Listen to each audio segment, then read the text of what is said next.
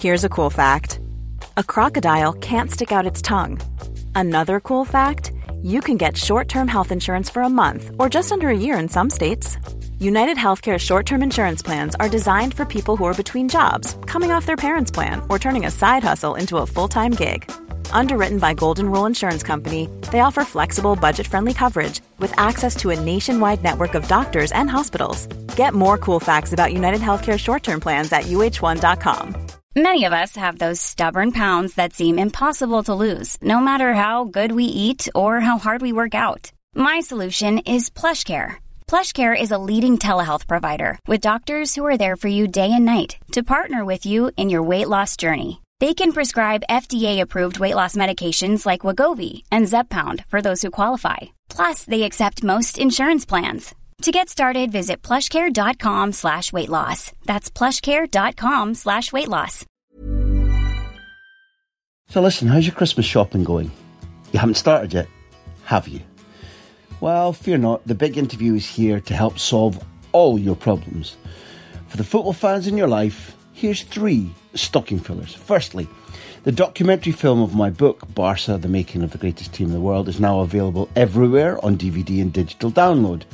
Take the Ball, Pass the Ball is the definitive story, we like to say, of the greatest football team ever assembled and features exclusive interviews with Barca's stellar cast of current and ex players, including that geezer Lionel Messi, Xavi, Andres Iniesta, Thierry Henry, Dani Alves, Gerard Piqué, Carles Puyol, and Sergio Busquets, plus a rare exclusive contribution from Pep Guardiola himself. There, that's that one present sorted. Secondly, my old chum and fellow dandy Jonathan Northcroft has a new book out published by Backpage. These marvellous people that bring you the books, the podcasts.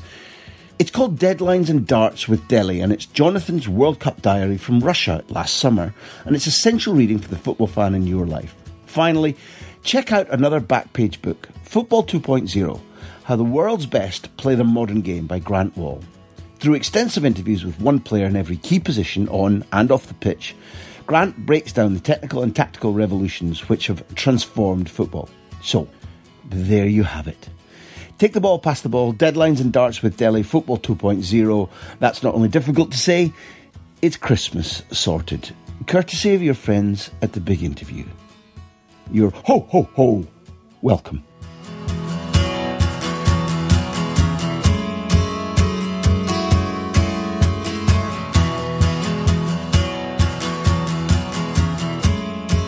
Hello there, big interview listeners. David Preece is a football analyst who forces you to think different thoughts about the game we all love.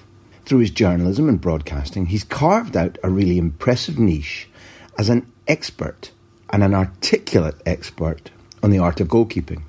The analysis of that position has tended to be a cliche minefield, scattered with lazy reflections on how goalkeepers are all mad and how they should never be beaten at their near post. David has taken the debate to a new level. Plus, he's a dandy and extremely funny. So we simply had to have him on the big interview. Enjoy David Preece in Talksport Studios. A very funny, very bright man who's going places. Probably his top corner for a fingertip save.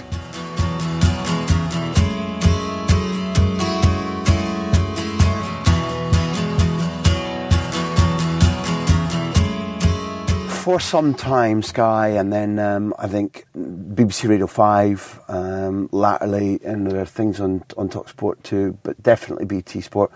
People began to say to ex professionals of, of, all colours and stripes mm. and ages, uh, we need more from you than turning up and just saying what you see. Mm. Um, thought, planning, analysis, honesty, and so on and so forth. But there has been a, a, a desire for tactical analysis that I think began with with Andy Gray. Uh, obviously, there were people as good as him, but just maybe not doing it. Sky mm. pushed that. Now, I think you are in the vanguard of, of, of a new sector because one thing, as we know, kind of escaped that era of analysis and explanation well. And therefore, I go, I go to this quote. It's a different profession on the pitch. No one can judge a different profession. How could I judge a nuclear engineer if I knew nothing about his specialty? We don't feel protected. We're vulnerable to those who don't understand what we do. and influence public opinion. Nobody seems to understand, for example, that the most difficult things can be the things that others don't see. Speaking to a defender at the right time. That can mean that you don't concede a goal. I'll give you a clue in that um, he won the World Cup in 2006. He captained Juventus in Italy for a long time. He's at Paris Saint Germain right now, and it's not Neymar. So when Gigi Buffon talks like that, do you recognise the themes? Massively. And I I think, oh, you mentioned like sort of the nuclear worker, but it's it's like um, he's just trying to make a point, and it's. I mean, I retweeted that, and I got a lot of stick over it, and a lot of people saying, um, "Oh, he, he kicks he kicks a ball and catches it for a living." You know what I mean? And, and it's like I it's, can't believe people yeah. are still saying that now. Yeah. That really frightens me. And uh, and, uh, and try to say that um, a manager can't coach different positions on the pitch, even though he's only played one position. It's not just saying that, but just saying that. Like, uh, and I've, I've said it for a long time now. The narrative about goalkeeping has been allowed to be led by outfield goalkeepers. So that's why you, you have the myths about you should be beaten at the near post. You know, the punchings are negative. Um, that it should always catch. Uh, it's frustrating, and, and we to blame for that. Goalkeepers ourselves are blamed for that because it, it is.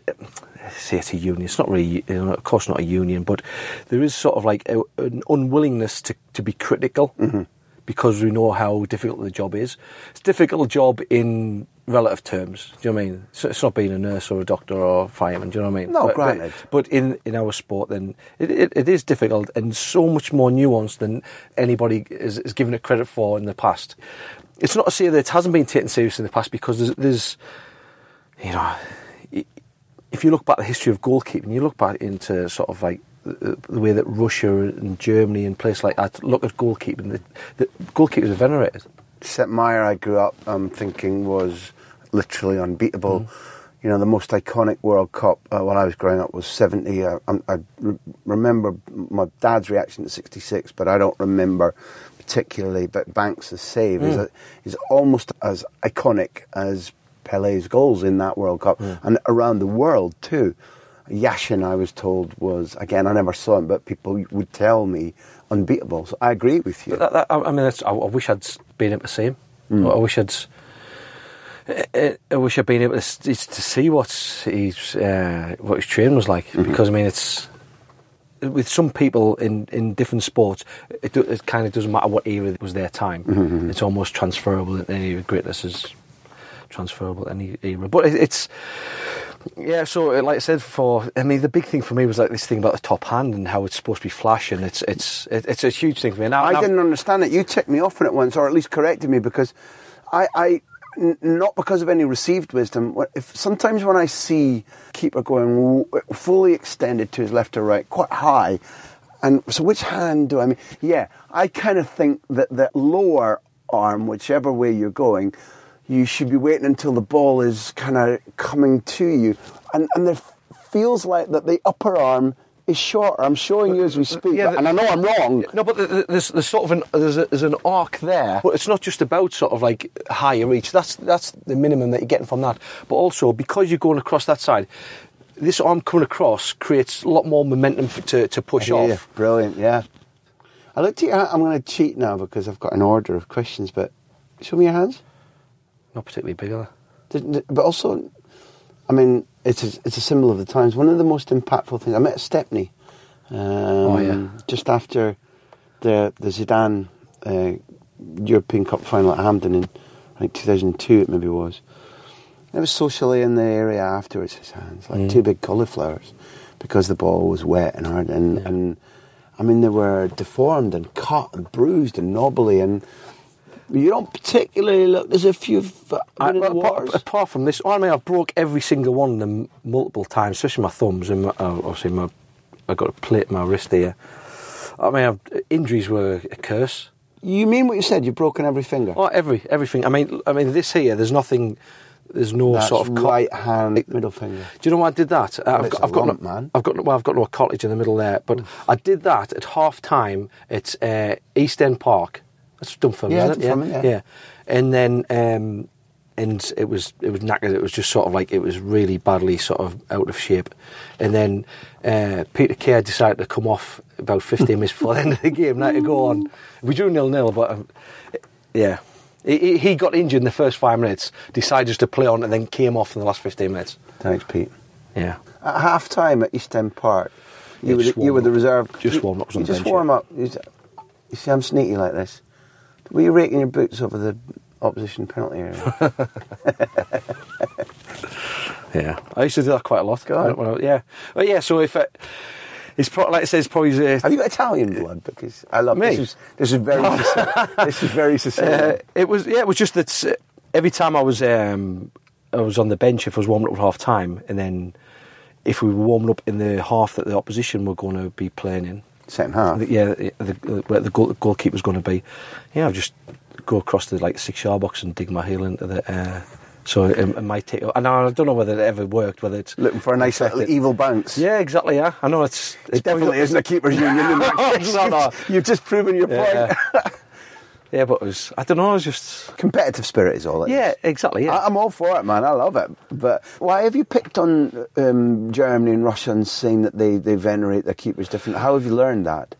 I, ju- I was just just reading up on them. I didn't see it studying goalkeepers, but I was just sort of really wanting to every, everything that I get my hands on when I was younger about. Yeah. My, my two favourite goalkeepers when I was younger was Bruce Grobbelaar and Neville Southall. Uh, Quite, it's- quite different. Yeah, very different. Stylistically. very different. But I think um, I love the way that obviously the the, the way that the Bruce played the game, and it was totally different from anything else at the time. And uh, but with, with Neville Southall, I just loved his sort of his work ethic. Uh, I remember I, I was a kid. I went to went to uh, Everton's training ground. Bellefield. Yeah, it was. Yeah, it was Bellefield. Yeah, Yeah, and um, just watching him train, it, it, it just like uh, everything. Every training session I watched him, because I went down there a few times. He just he never left anything. Every e- every bit of ounce of energy he had was was used in training, and um, and he was somebody who. Um, I, every, every- if I could read anything about him, I would, always try and look look it up. And I would just wish there was the internet back then. So Yeah. but it was um, it was about work ethic and about his, his warm ups. Remember reading about his warm ups? How sometimes he would uh, he would just have a bath for a warm up. Then other days he would go out at, at one thirty before a game, and it always changed throughout his career. And and it was that sort of it was his work ethic and Martin Hodge at Sheffield Wednesday. Not a keeper that I particularly sort of admired or had, had watched a great deal, but I, I read quite a bit about him. Just a few articles that I picked up, and uh, and it was people talking about him how he's the most hardest working goalkeeper to work his game every day, and that's what I took into in, into my game. Whether I wasn't uh, talented enough, or whether I was, you know, whether I was going to be lucky or not, I was going to work hard. That's what I decided, and I think that's what that was my biggest asset more than anything. And when you match that with what you already said was a quite a, you know, an attitude for deconstructing things, analysing things, that's maybe been the combination that leaves you now, having had a good career, able to um, transmit things. Or analytically, do you consider yourself somebody who could go in and make goalkeepers at any level potentially make them better? Yeah, any level. I, re- I really do believe that. It's not. I mean, that's nothing. Sort of, it's no arrogance or anything like that. But I, th- I just think I've got a, a great eye for picking up things that I think what's wrong, uh, making little improvements. It's time for a sponsor question from Bet365 who support us and are behind us. I've got three I can choose. Do you want A, B, or C? Oh A. Good, very good choice. What are the best and worst things about being a goalkeeper? Um, oof. Do you know the, be- the best thing about being a goalkeeper is being different. That's one. That's one of the reasons why I f- it felt right to be a goalkeeper. Dress differently, wear the gloves. Uh, the the worst is probably um, yeah that that moment when the ball goes past you. Yeah. and there's you know you could describe it as the net rustling or it's a combination of things. You, you, it's, there's definitely a, it's a unique noise when the ball hits the back of the net or it hits the post. Perhaps that's the worst moment when you hear the ball hit the post and you turn around in hope and, And it's still in the back of the net rather than bouncing straight out again. But definitely it- it's funny, you know. Sometimes when you when you get older, you get it's easier to deal with with uh, either disappointments or or things that do affect you when you're younger. But that that's one thing that got worse as I got older, and sort of it created a, a greater emotional response from us because Pit, to the stomach, oh, horrible, or- horrible, yeah, horrible. I think I had, a, I had a couple of seasons where I worked with a uh, sports psychologist. I mean, I worked with sports psychologists all over my career, but there was a, there was a two years, three year span maybe. In my last three years at, uh, at Aberdeen, where I tried to take emotion out of it. Mm-hmm. And even though I probably played my best football then, I didn't enjoy it. Hmm. And it's almost be, that sort of the, the pain. Pain and the pleasure, you have to have it. Yeah, and that's what you miss. I don't. People say you miss, you miss camaraderie in the dressing room, that and the, and the banter. For that, you just miss being around people. That's what it is. It, it's not. A, one Saturday morning it might be butterflies. The next Saturday morning it might be sort of like nauseous. Yeah. But We that's have what you to miss. have fear and risk to live. Mm. Living isn't about getting by. You have to risk things. Mm. You have to be in the game, and whatever that brings with it. and, and even coaching, even going out on the pitch, and then I, I still felt a, I felt a connection between the goalkeeper who was coaching, but the, there was still a detachment there. I didn't feel the same. Whereas Yeah. working in here or working at a live game and doing sort of like live core comms or doing live radio, that's the first time I've really felt anything like that, where it's sort of. People might call it a buzz, like you know, but it's it's the first time that I've felt anywhere near that. It's really good answers um, to those questions because there's no prep thrown at you. Enjoyed it. I remember uh, once we, we had a little um, Twitter direct message conversation about Claudio Bravo, and, and it was really evident that you were soaking up everything you could learn about him in order to be able to talk about him properly in that mode that I love about you and other ex pros, managers, or footballers, where I respect that they do their work as well as just saying what they see. You studied him and you watched him and you looked at.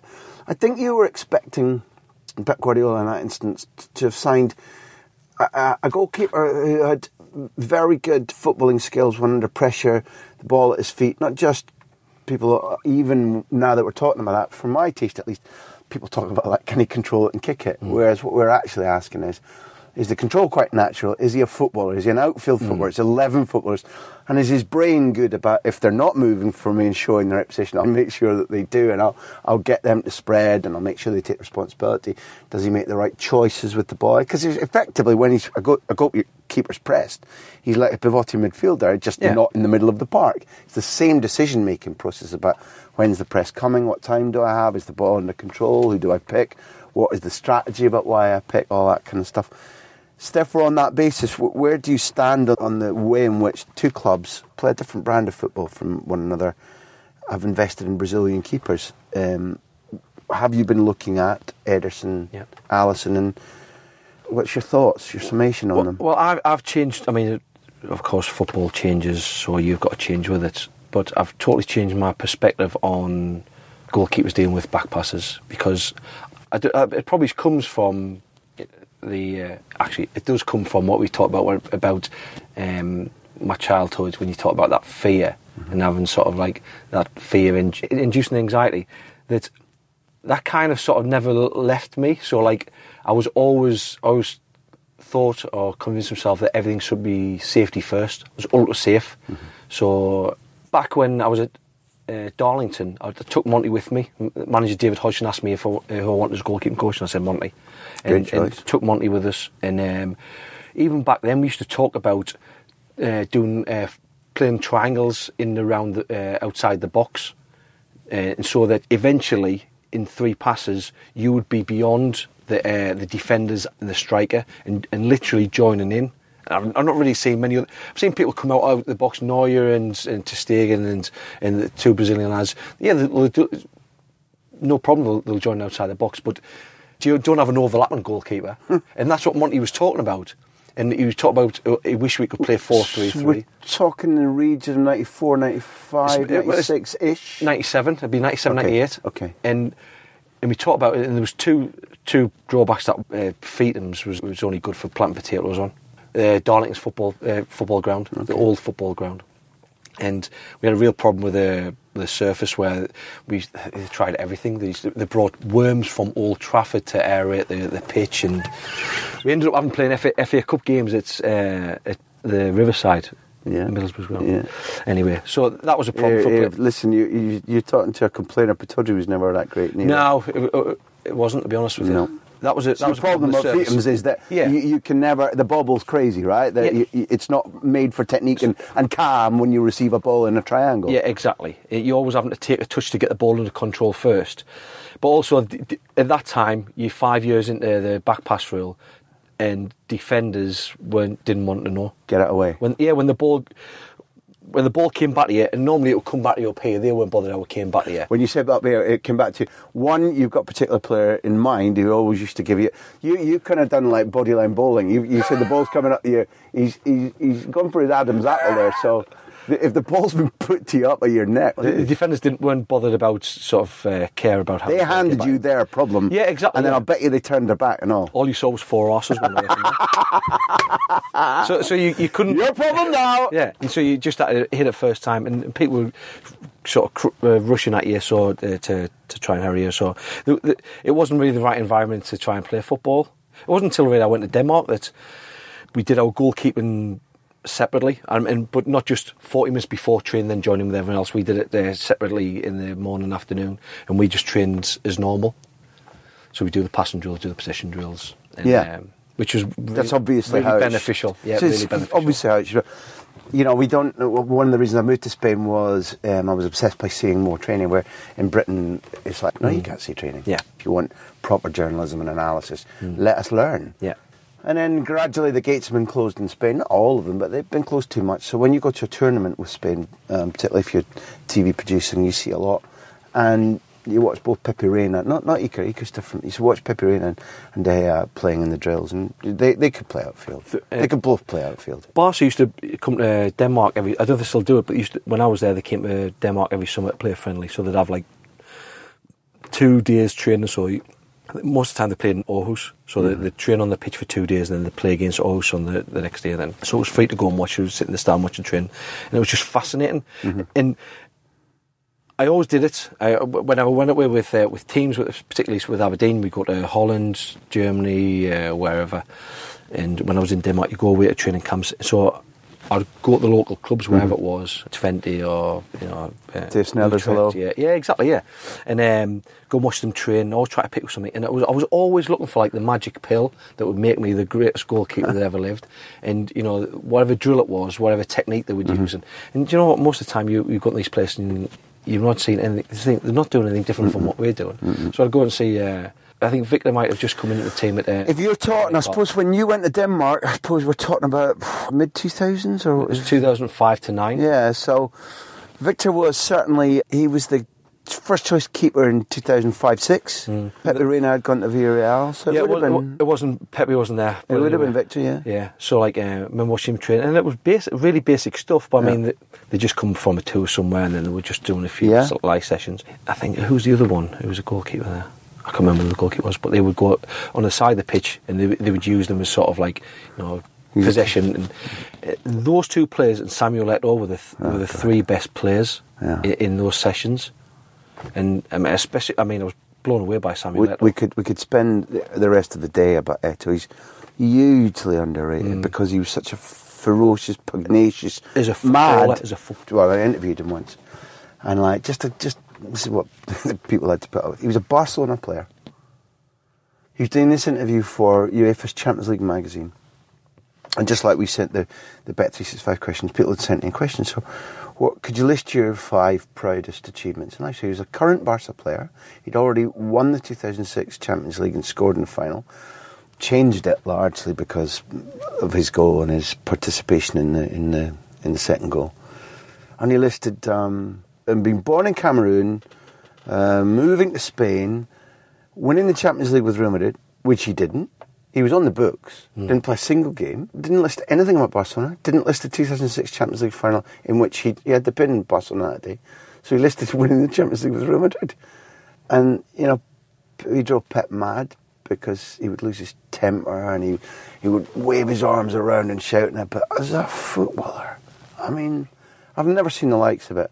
Made every defender's life utter misery.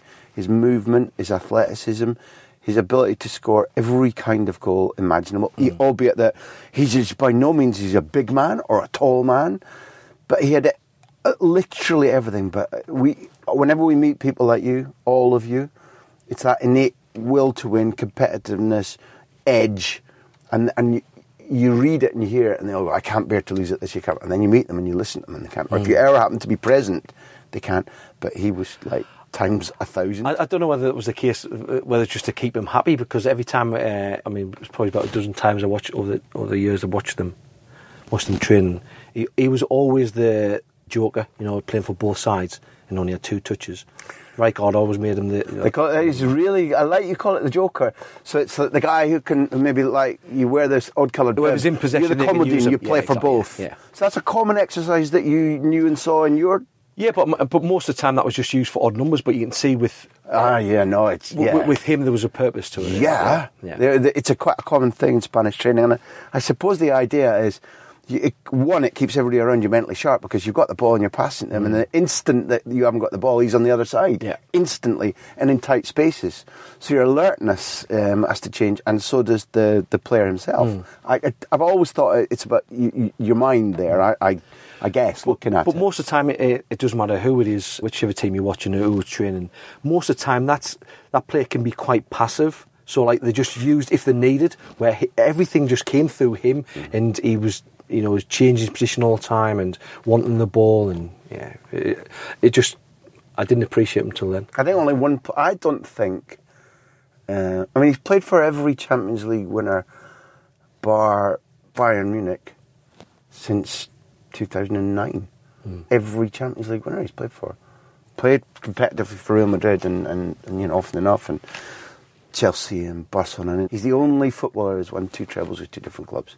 It's extraordinary. I told you we could use it, but um, so you're in. Um, hold on, you so where, where are we? We're in Aarhus, um, in the Oh, middle of the street, yeah. and you're watching Victor Valdés, and you went to, to study that because we were talking then about you know the way in which you were linking what you saw there to what you see now with Alisson and Ederson. You said that when I offered you a chance to talk about like what you see in the two of them, to, to your satisfaction as an analyst, you immediately went, well, I've changed my idea about mm, pressing and passing and the six-yard box and and what keepers want to be doing there because it's utterly distinct from what you had in your playing life. It is, and it's we have to look at a different perspective now. That the people that I, I speak to about it, there's, uh, and I really, really love him because he's got great ideas. A guy called Tim Dittmer, who's at the FA now, he's head of goalkeeping de- development. I've, I love talking to him.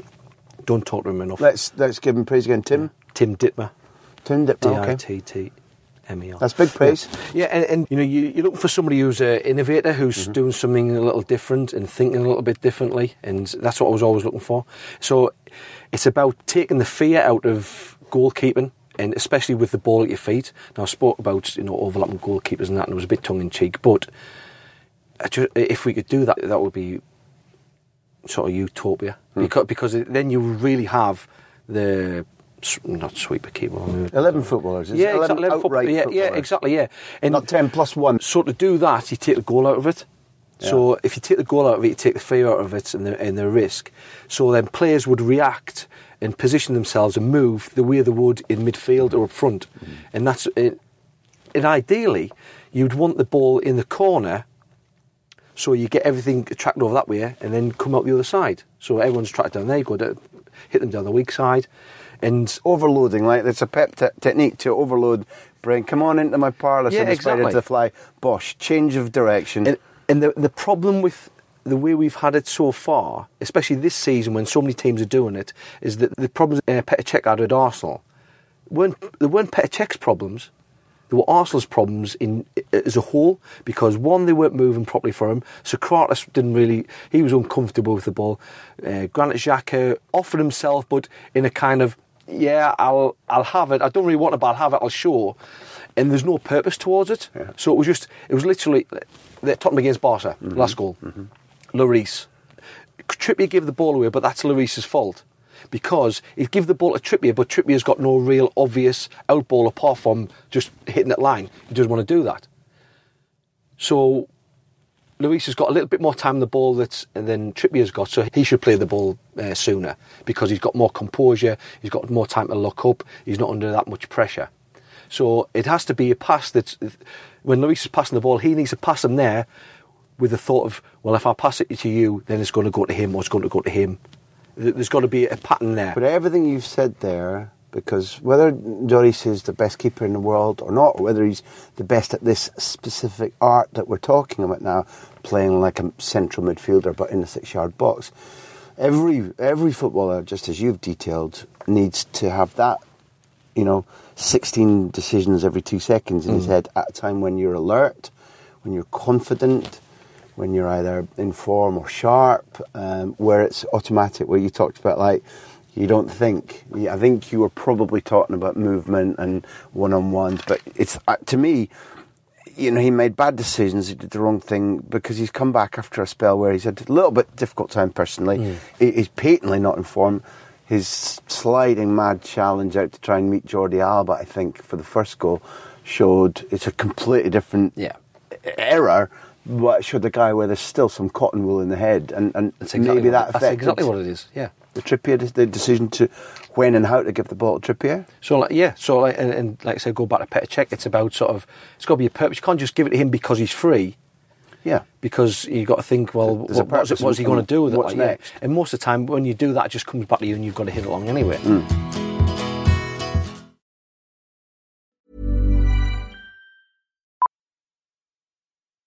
Millions of people have lost weight with personalized plans from Noom, like Evan, who can't stand salads and still lost 50 pounds. Salads, generally, for most people, are the easy button, right? For me, that wasn't an option. I never really was a salad guy. That's just not who I am. But Noom worked for me. Get your personalized plan today at Noom.com. Real Noom user compensated to provide their story. In four weeks, the typical Noom user can expect to lose one to two pounds per week. Individual results may vary. If you're looking for plump lips that last, you need to know about Juvederm lip fillers. With Juvederm Volbella XC and Juvederm Ultra XC, your lip look, whether it's subtle or bold, can last up to one full year with optimal treatment and no additional maintenance. Find a licensed specialist and see if it's right for you at juvederm.com today. That's J U V E D E R M.com. Add fullness to lips in adults over 21 with Juvederm Volbella XC or Juvederm Ultra XC. Do not use if you have severe allergies or a history of severe allergic reactions, or if you're allergic to lidocaine or the proteins used in Juvederm. Tell your doctor if you have a history of scarring or taking medicines that decrease the body's immune response or that can prolong bleeding. Common side effects include injection site redness, swelling, pain, tenderness, firmness, lumps, bumps, bruising, discoloration, or itching. As with all fillers, there's a rare risk of unintentional injection into a blood vessel, which can cause vision abnormalities, blindness, stroke, temporary scabs, or scarring. For full important safety information, visit juvederm.com. Ready to pop the question? The jewelers at BlueNile.com have got sparkle down to a science with beautiful lab grown diamonds worthy of your most brilliant moments. Their lab grown diamonds are independently graded and guaranteed identical to natural diamonds, and they're ready to ship to your door. Go to BlueNile.com and use promo code LISTEN to get $50 off your purchase of $500 or more. That's code LISTEN at BlueNile.com for $50 off. BlueNile.com code LISTEN.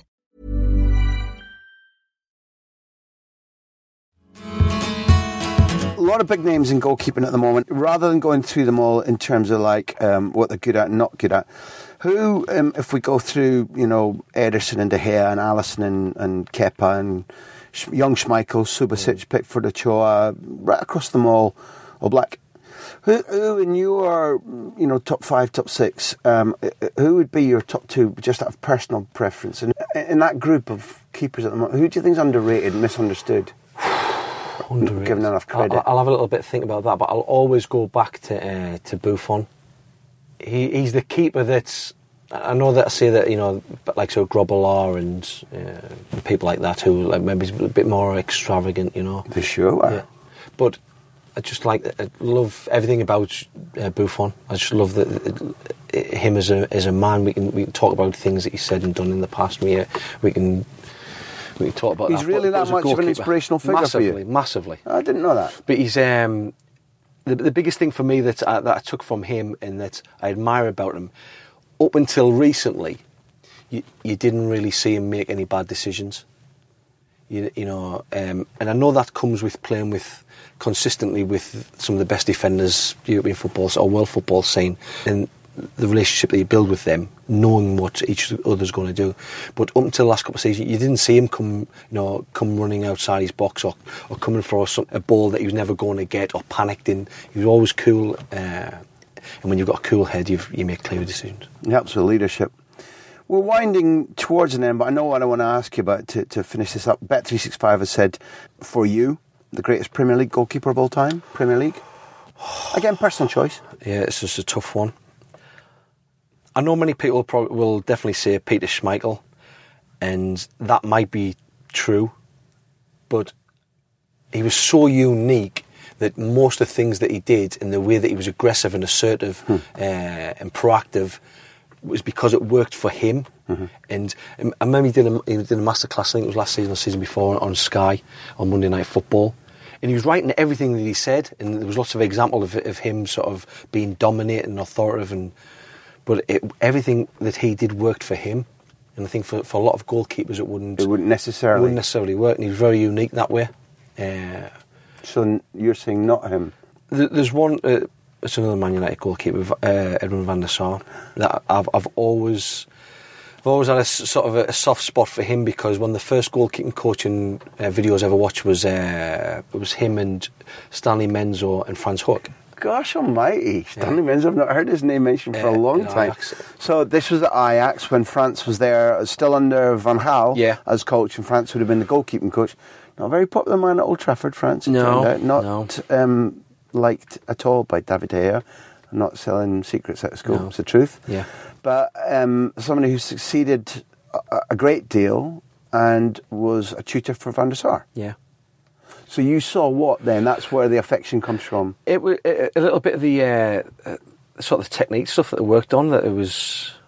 Uh, I mean, obviously, I couldn't understand what they were saying, but it was. Um, you could see what they were they were working Yeah. on, and a lot of it was simple stuff. But the biggest thing was the, the distribution and how uh, unerringly accurate he was for somebody who's like, was he six foot five or something like that? He's he, he's a beanpole, doesn't particularly look like a silky footballer but his technique was brilliant. His range of passing was brilliant. And it, it wasn't just that about him, it was just the way that we'd been led into this um, sort of cliche of a goalkeeper being sort of mad, sh- shouting, screaming, ranting, raving, like Schmeichel. Like I said, but that worked for him. For most goalkeepers, that wouldn't work simply because you get yourself that irate for the next five minutes. You're, you know, you're not good to anybody. Where he used it uh, and was able to keep a calm head. Where with Van der Sar, he wasn't that goalkeeper. He was cool, he was calm, but he was still authoritative. That's what I loved about. This doesn't do you much good in your career. If we'd met earlier, I could have shared it with you and you could have used it for your own, some of your own gut knowing anxiety. But on the night of Wednesday, 18th March 1987, um, Peter Schmeichel was on a team bus for Brøndby against Porto in what was actually the Champions League quarter final. And he told me that he was so scared about playing in the Champions League at this stage. I don't know who dropped out. I don't know why he was getting his chance. And he told me that he was so scared that he wished the bus would break down and that he couldn't arrive at the ground and it would never happen. And he went out and he played like that. They drew 1 1 and went out, I think, 2 1 aggregate. And he told me that it's a remarkable thing, but I believed him because it was his anecdote. That he talked to himself after that game, that he gave himself a row and he went, This isn't any good. You made an idiot of yourself. You can't live like this. Right? And, and he was unembarrassed to admit his complete and utter funk about the whole, what was coming up. And, and he knew that he was telling somebody who couldn't recognise that in the keeper. That I hmm. watched Denmark and, and Manchester United and Manchester City, and he talked himself out of it in that one night by giving himself such a row. Yeah. He said, I never felt like that again, ever. And I found that a remarkable story about human psychology. Hmm. How do you rid yourself of that like that? I, I, I thought that was weird. I really did. And until you spoke about Van der Sar, I'd have probably given Schmeichel my, my vote. But I loved what you said there. So I want to talk about like um, penalties, the penalty spot.